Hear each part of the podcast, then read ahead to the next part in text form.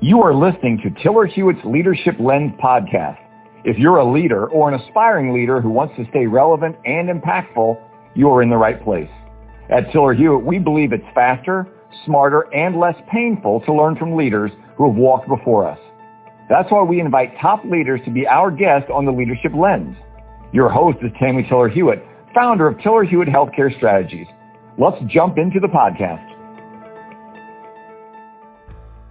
You are about to meet my guest, Greg McFarland, the Chief Operating Officer of Hillcrest Medical Center, an over 650-bed hospital located in Midtown Tulsa, Oklahoma. Greg is a young, no-nonsense leader telling real-life leadership stories that stick, like the difference between a consumer and a patient that will have you shaking your head in agreement and something super simple that leaders can do to avoid the death of their organization. Greg McFarland, welcome to the Leadership Lens podcast. Thank you, Tammy. How are you? Hey, I'm doing great. I was so excited for today. We haven't caught up for a while, and I know our listeners are going to find your responses and remarks hilarious like I will. So thank you so much for being on the podcast. No pressure on the humor, but I'll try and deliver. Okay, you always deliver. It's you're a natural. So hey, maybe stand-up comedies in your future. So I typically during interviews end with what we call the the rapid fire lightning round questions, but I'm going to flip it around today and I'm going to start with the lightning round questions because clearly they're my favorite because that's how we typically end. So we're going to begin just to give everyone a taste of who Greg McFarland is. So tell me, what is your favorite leadership quote? Favorite leadership quote. Okay. So I had a coach in college and the verbiage was win forever. And it permeates through everything in life, right? And the, I've always used this even in a work setting, which is you want to win at everything you do. And that sounds aggressive maybe, but it's more than that. It's about a culture, right? So if you're a husband, you want to be the best husband you can be. If you're a leader in the workforce, you want to be the best, most positive influence and leader you can be. And so I've always applied that to everything. It's simple. It's sweet. It can be applied to all things no matter what. So it's win forever. Love it. What about your biggest leadership pet peeve? I didn't know I had this pet peeve until maybe this last year. I hate when people speak anecdotally in healthcare. Easy examples. Oh, well, you know, the patients usually stay over the weekend because of a PT eval that didn't get done, or, you know, usually the patients get here at 8 a.m. and sometimes they're late and we're waiting around. Those kind of comments drive me crazy. I'm a data guy. I want to understand the actual information. So anecdotal comments are the killer of progress, in my opinion. They're the fingernail on the chalkboard for you, hey? Absolutely. Okay, how about a top value that guides what you do? Yeah, I think it's try and do good. You know, we're in healthcare. We run a hospital. I try and keep it very, very simple on this one, which is I want to work for and lead a place that I want to have my family, if they needed care, be at. It's a simple guiding force, but you know, if your grandmother or your mother needs to be in the hospital, I want to be confident in the fact that that's my hospital. And so that's my guiding force in healthcare. Recently on a leadership webinar, one of the VPs of operations from a large health system, he kind of launched it to say, how do you feel talking to leaders, both on the panel and as in the audience? How do you feel when you run into friends or family and social gatherings and they tell you about something that's broken at your organization and something mm-hmm. that you know is broken and something that has been broken for a while but nobody's taking ownership. So given the guiding value that you just talked about in a place that your friends and family come to, how would you answer that when you're in a social gathering and someone says something that you knew was broken? You know what? I want all the feedback, Tammy, regardless of good or bad. If it's only good feedback, you can never fix anything, right? That means you're perfect and you've reached Mount Everest in terms of goals. So bad feedback, I'll take it because it gives us an opportunity to do something better. Whatever the swing and miss is, if you have a friend or family member who came to your ER and they tell you, well, you know what? I waited four hours to be seen. I want to know that. And I want to go back because I know myself and I'll go back and look at that day and understand what was happening in the ER, see if it was an issue or if it was just really, really busy evening. But you can't get better unless you get bad feedback. You're never perfect, right? And so bad feedback is just a way to improve. That's good. I like that your deepest response to that was you were going to go back and look into it, not just say, yeah, I know we have long waits in the ED. What are you going to do? You know, that you're oh, going to no, actually no. try to solve for it. Every time. I also like that you use the word Mount Everest in that because that same leader was talking about a singular focus. And it's like if we were climbing Mount Everest, if that was our our singular focus, we wouldn't have the capacity, whether it was our air capacity or strength, to mm-hmm. really look at anything else. We're climbing Mount Everest, and that's what we need to do as leaders: is have this singular focus. And you know, he he's a very big proponent of the singular focus needs to be the patient. So my next question is when you're looking for a new team member, is there a specific quality that you should or that you look for that to stand out? They have to know the people. I think that's the one characteristic, whether in an interview, if it's someone who's new to a role, or if you're coming into a new organization and you're trying to evaluate leaders around you that report up through you, do they know their people? right? And what is their interactions with their people? The easiest way I can identify this is I break it down really simple again. If you're walking down the hallway of your hospital or your healthcare organization and you walk past five employees, can you name three of the five? Because if you can't name three of the five, you're probably not as connected as you need to be with who's doing the daily work. And so I really hold that in high esteem as a characteristic I look for in a leader because you have to know the people. If you don't know the people and you're extremely confident, you still won't get anything done. But you know, if you're interviewing or you're a leader, the competency has to be there. That's a baseline. But what I look for is someone who's truly connected to people. Gotcha. Hey, do you have a hobby? Leaders need a healthy distraction. Curious, do you have one? Yep, I've got I've got 90 minutes a day that are my own, Tammy. Everything else is not my own. So I go to the gym at five in the morning. I'm a fitness junkie. Five to six thirty is my time. I enjoy it. I try not to look at my phone whatsoever during that time because everything from 6:45 on to the evening is typically not my own time, and so I, I'm very intentional about carving out my mornings to make sure that that's my holy time. That's my Greg time. Yeah, that's good. Hey, do you have a proudest moment over the last year? You know, what I would say is over the last year, our healthcare system has done a really great job in earning the Leapfrog A, which is your overall quality metrics bundled together in a really digestible way. You're an A, B, C, D, F. Same thing as grade school grades. And, you know, our health system for this year just achieved three hospitals getting a Leapfrog A, which is the most in the region. Back to what we were talking about earlier, Tammy. It's an easy guiding principle when back to the question of would you send your mother to your own hospital? It's easy to say yes when you know the qualities behind it. So I would say that's the proudest moment is showing the work ethic and then getting the result on the back end for the quality. My last rapid fire at you and then we'll settle down and talk about some leadership stuff. Is there something exciting that's coming up that you're looking forward to in the upcoming year? There's a lot. We've got construction projects. We've got growth projects. We, we're talking a lot about AI and how it integrates into healthcare. And so I would say probably in the next year, what I'm most excited about is working with technology that truly helps the efficiency of a hospital. And I think we've got some projects lined up that are going to really help us in that forefront. Well, that is exciting. You know, we talk a lot about disrupting yourself and disrupting your organization, and so much of it is tied to technology. Like, are we going to catch up with any other industry in the world? You know, right. I don't know if you've ever heard Warren Buffett's quote where he said, "It's good to learn from your mistakes, but it's so much better to learn from other people's mistakes." Knowing that in an extremely competitive environment or healthcare environment, what is one thing that you and your organization is doing to set yourself apart from the rest? Yeah, that's a good question. I think that we're getting hyper focused on what we need to be in the business of. If you look at hospitals specifically, and you look at the last, call it 20 years, Tammy, we tried to be all things to all people all the time, right? We mm-hmm. wanted to open service lines. We wanted to be, you know, let's do wound, let's do burn, let's do chemo, let's do all of it, right? And if you're a jack of all trades, you are a master of none.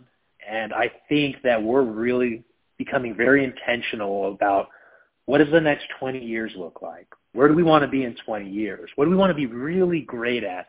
And then how do we invest and dive into those situations and those service lines that allow us to do that? Because, you know, the prices are going up on everything, right? I'm sure everyone feels that in terms of inflation, utility costs, drug costs, all those things are playing a factor now. And so you have less resources than ever before and you're expected to do more. As we look into the future and we look into what is it that we're really focused on, I would say it's becoming masters in certain service lines and really driving great products and great outcomes for both patients and consumers. So that's a really great answer. And how how do you discontinue things? So if you're going to be a master at these this certain number, it's not infinite. So how do you get down to this finite core core services that you're going to offer? You know me, Tammy. I'm a data junkie, and that's that's half the battle is understanding the scoreboard and understanding what is performing well, right? And there's multiple factors to this. One, do you have a patient population that supports this? Is there a demand for this? And you, you know, I'll give a simple example. Outpatient imaging. You can look at it and say, we run the CT scanner for outpatients. We do slots every 30 minutes and we do them eight times or eight hours a day, right? What's the wait time to get into that CT scanner? Is it three days? Is it five weeks? What's the demand? If the demand is there, that's going to be a great opportunity to look at and say, okay, well let's let's start to work with this service line and better understand it. Do we need open access? Do we need to become a weekend option as well? Do we need to open up on Saturdays and do more scans? Do we need to extend our hours for folks that can't come in the middle of their workday? What is that? And then when we tweak with those things and we start to look at, you know, those nuances and we see, oh wow, there's still more people that need to get in in a timely manner. That's how you decide if a service line is really going to be part of your future book of business, right? Is the demand there? Because again, you have two different categories here. You've got patients and you've got consumers. And the patient, that's the person who, you know, has an unfortunate incident out in the community. They get loaded into an ambulance. They come directly to you. That's a patient. That's what we're used to previously, right? That's our acute care. We're going to stabilize you. We're going to get you to where you need to be. But the other half of this business is consumer focused. And they're the ones who are deciding their care. They're going to decide oh, I like going to this hospital or this outpatient clinic or whatever the case is because they treat me like this, because my time was respected, because I can get in and out efficiently. And so looking at it from both perspectives, back to your question of how do you decide, we are in a balance of who is a patient for us and who is a consumer for us, and how do we become nimble in both worlds. Wow, that's powerful. I have not heard anyone describe it. They either say one or the other or they're mutually inclusive. So mm-hmm. a consumer includes patients and vice versa. That's good. I like that. The patients have to come and the consumers decide whether they want to come or not. That's good. I love it. Yep. Knowing that we've worked together before, I know your style. For our listeners, Greg is super efficient, super diligent and deliberate. So for some of the leaders on the line who aren't so efficient, they're wonderful people and get a lot done, but they may spend more time than need be getting it done because they're less efficient. Do you have any secret sauce around your uh, mastery of efficiency and getting so much done each day? Yeah, I don't know if it's mastery. I, I think my wife would disagree that I've mastered efficiency. When I look at, I guess, running an efficient day, I look at meetings. I think meetings can be the death of an organization. I truly, truly believe this. We have tons of meetings on a calendar throughout the day. You've been sitting in them for a long time. You're wondering why I'm in this meeting. You're wondering, what role do I play in this one hour session? And the answer is, if you're in a meeting and you're not adding value regularly, you need to cut it out of your calendar. You need to talk to whoever the meeting owner is and get out of it because that's just time wasted. You got eight hours in the day. You have got to cut that stuff out. And on the flip side of that, if you're the leader of the organization and it's the meeting you're running, it, it needs to be a punch list. And I think a lot of folks miss the mark on this one. A meeting is not a running conversation. It's not, hey, like here's what we're thinking and maybe we're going to go in this direction or can we get some input from this group? A meeting is a punch list. So you have to come in very intentional. Here are the three things we need to accomplish in the next 30 minutes. Okay, done deal. Next meeting, a month from now, we are going to do these two things. It should be a walk forward list every single month or every biweekly or however it works. But that's how things get moved forward. Quick punch lists and takeaways. We need to move the needle, keep moving the chains forward. And I feel like a lot of organizations struggle with this because they say, wow, there's just so much to do. There's so much to do. And we've got all these meetings on our calendars and how, where, where, where are we going to find the time to actually do this stuff? You know, and back to the comment I made earlier, if you're, if you're a jack of all trades, you will not be a master at anything. And so it's really going back and looking, starting in your Outlook calendar and saying, I have five meetings today. Am I going to be the master of five meetings today? Probably not. Are there two meetings that are really valuable that I feel like if I put all of my effort into it, I can contribute and move the needle forward? Yes, then that's what I need to spend my time on. So I would say efficiency just comes from being very intentional about if I'm going to be in the room, I need to be a part of the conversation.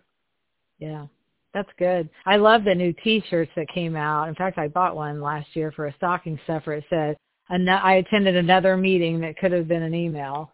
What about stand-ups? I know a lot of meetings can go faster if people aren't getting all cozy with their drinks and their phone, you know, in a chair. Do you guys do many stand-up meetings? I think I stand in every meeting every day. um, but no, we don't do stand-up meetings. I've done a little bit of this recently. I cut back on the times. Unless you're doing a massive scale project that truly requires 15 people and requires 90 minutes, most things can be done in 30 minutes. I'm a, I'm a firm believer that you can do most things in 30 minutes. And yeah. so I try and be really respectful of everyone's time because if it's 30 minutes and you know it's 30 minutes and you're coming in with a punch list, there's right. not much time for anything else. We're going to focus only on those things. You know that going into it. You know it's going to be hot and fast, and we're going to get out. Maybe I'll try that, Tammy. Maybe I'll just have everyone stand up.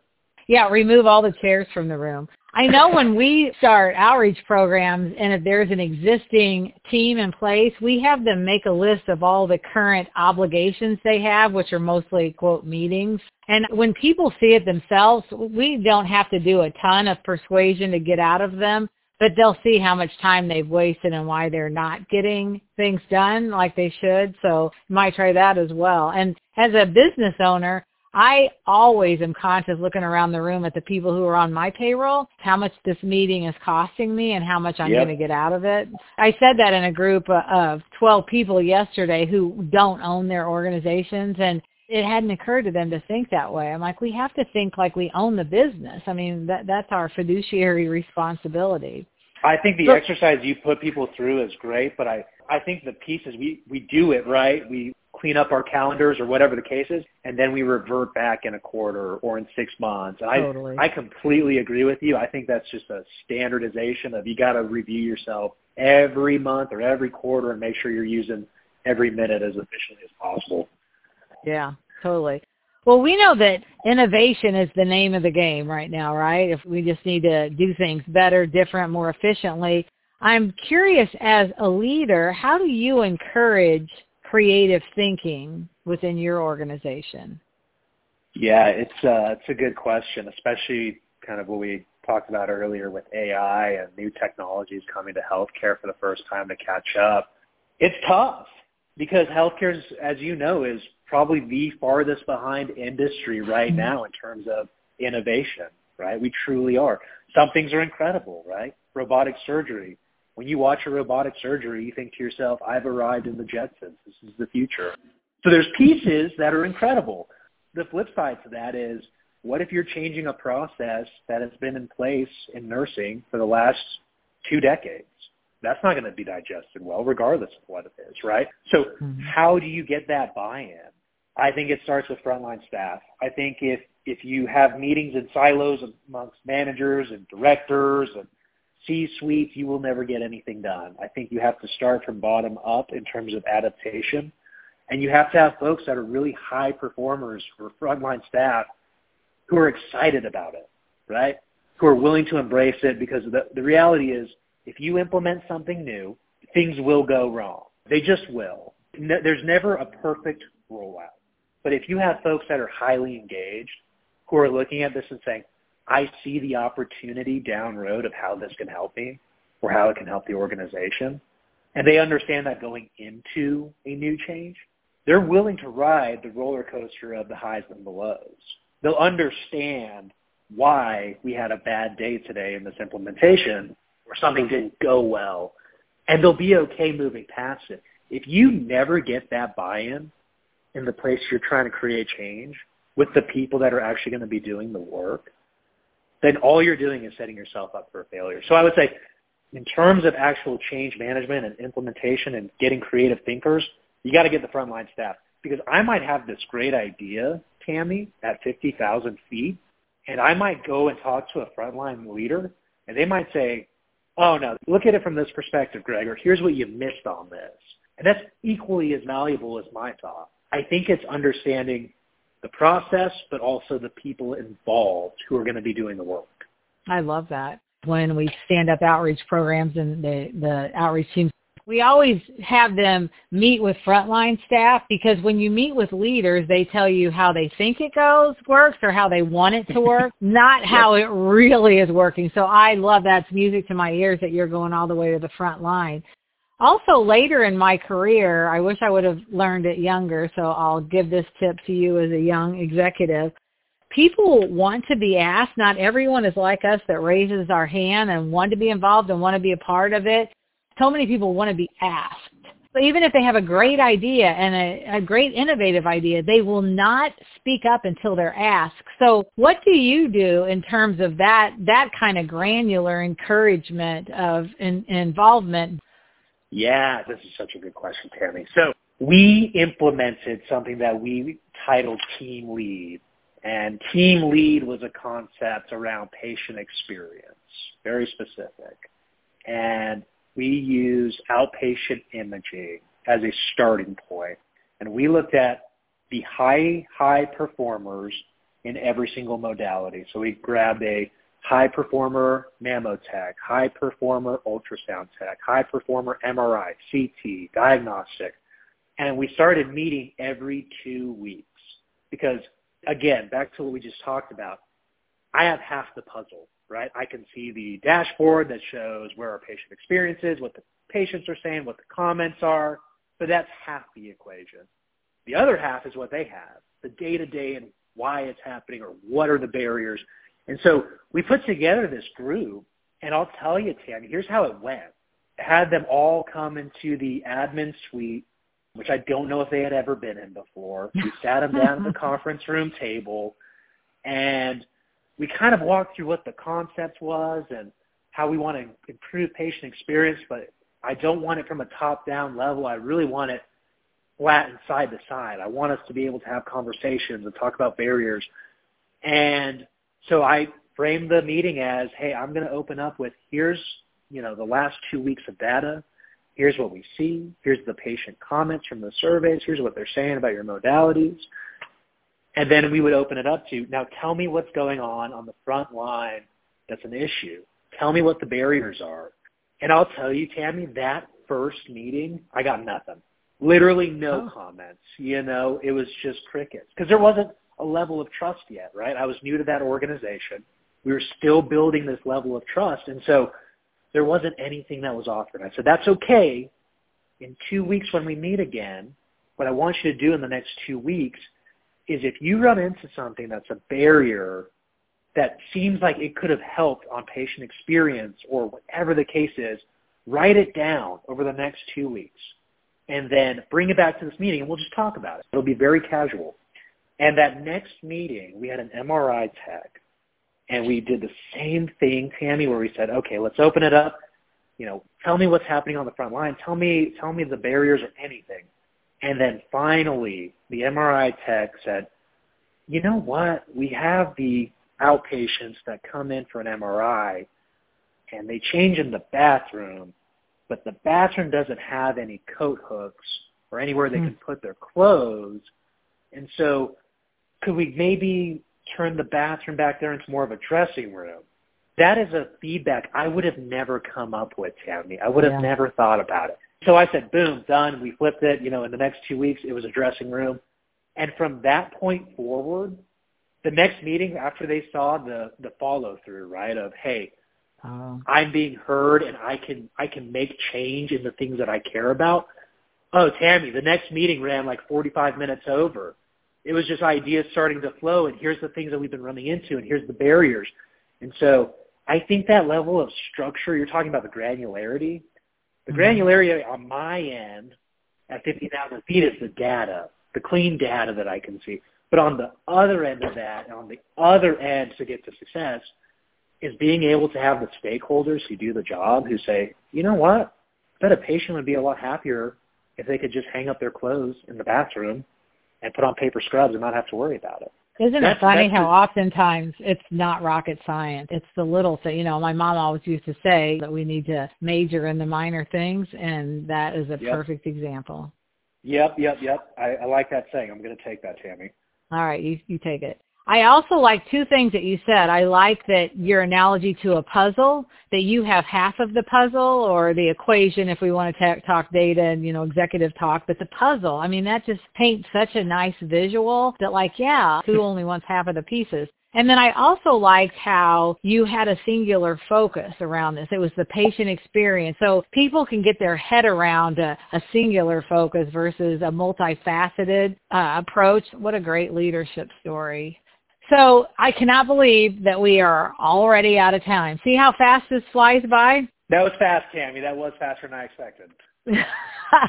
it's insane, but such good stuff. So Greg, thank you so much for being on the Leadership Lens podcast. And I just have two words in closing.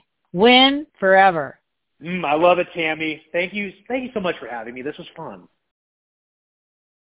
Tiller Hewitt works with leaders who want to consistently deliver strategic growth and measurable results. The organization is recognized as the leading experts in strategic growth, network integrity, and physician engagement. Thanks for listening to this episode of The Leadership Lens. For more leadership resources and strategic growth solutions, visit tillerhewitt.com.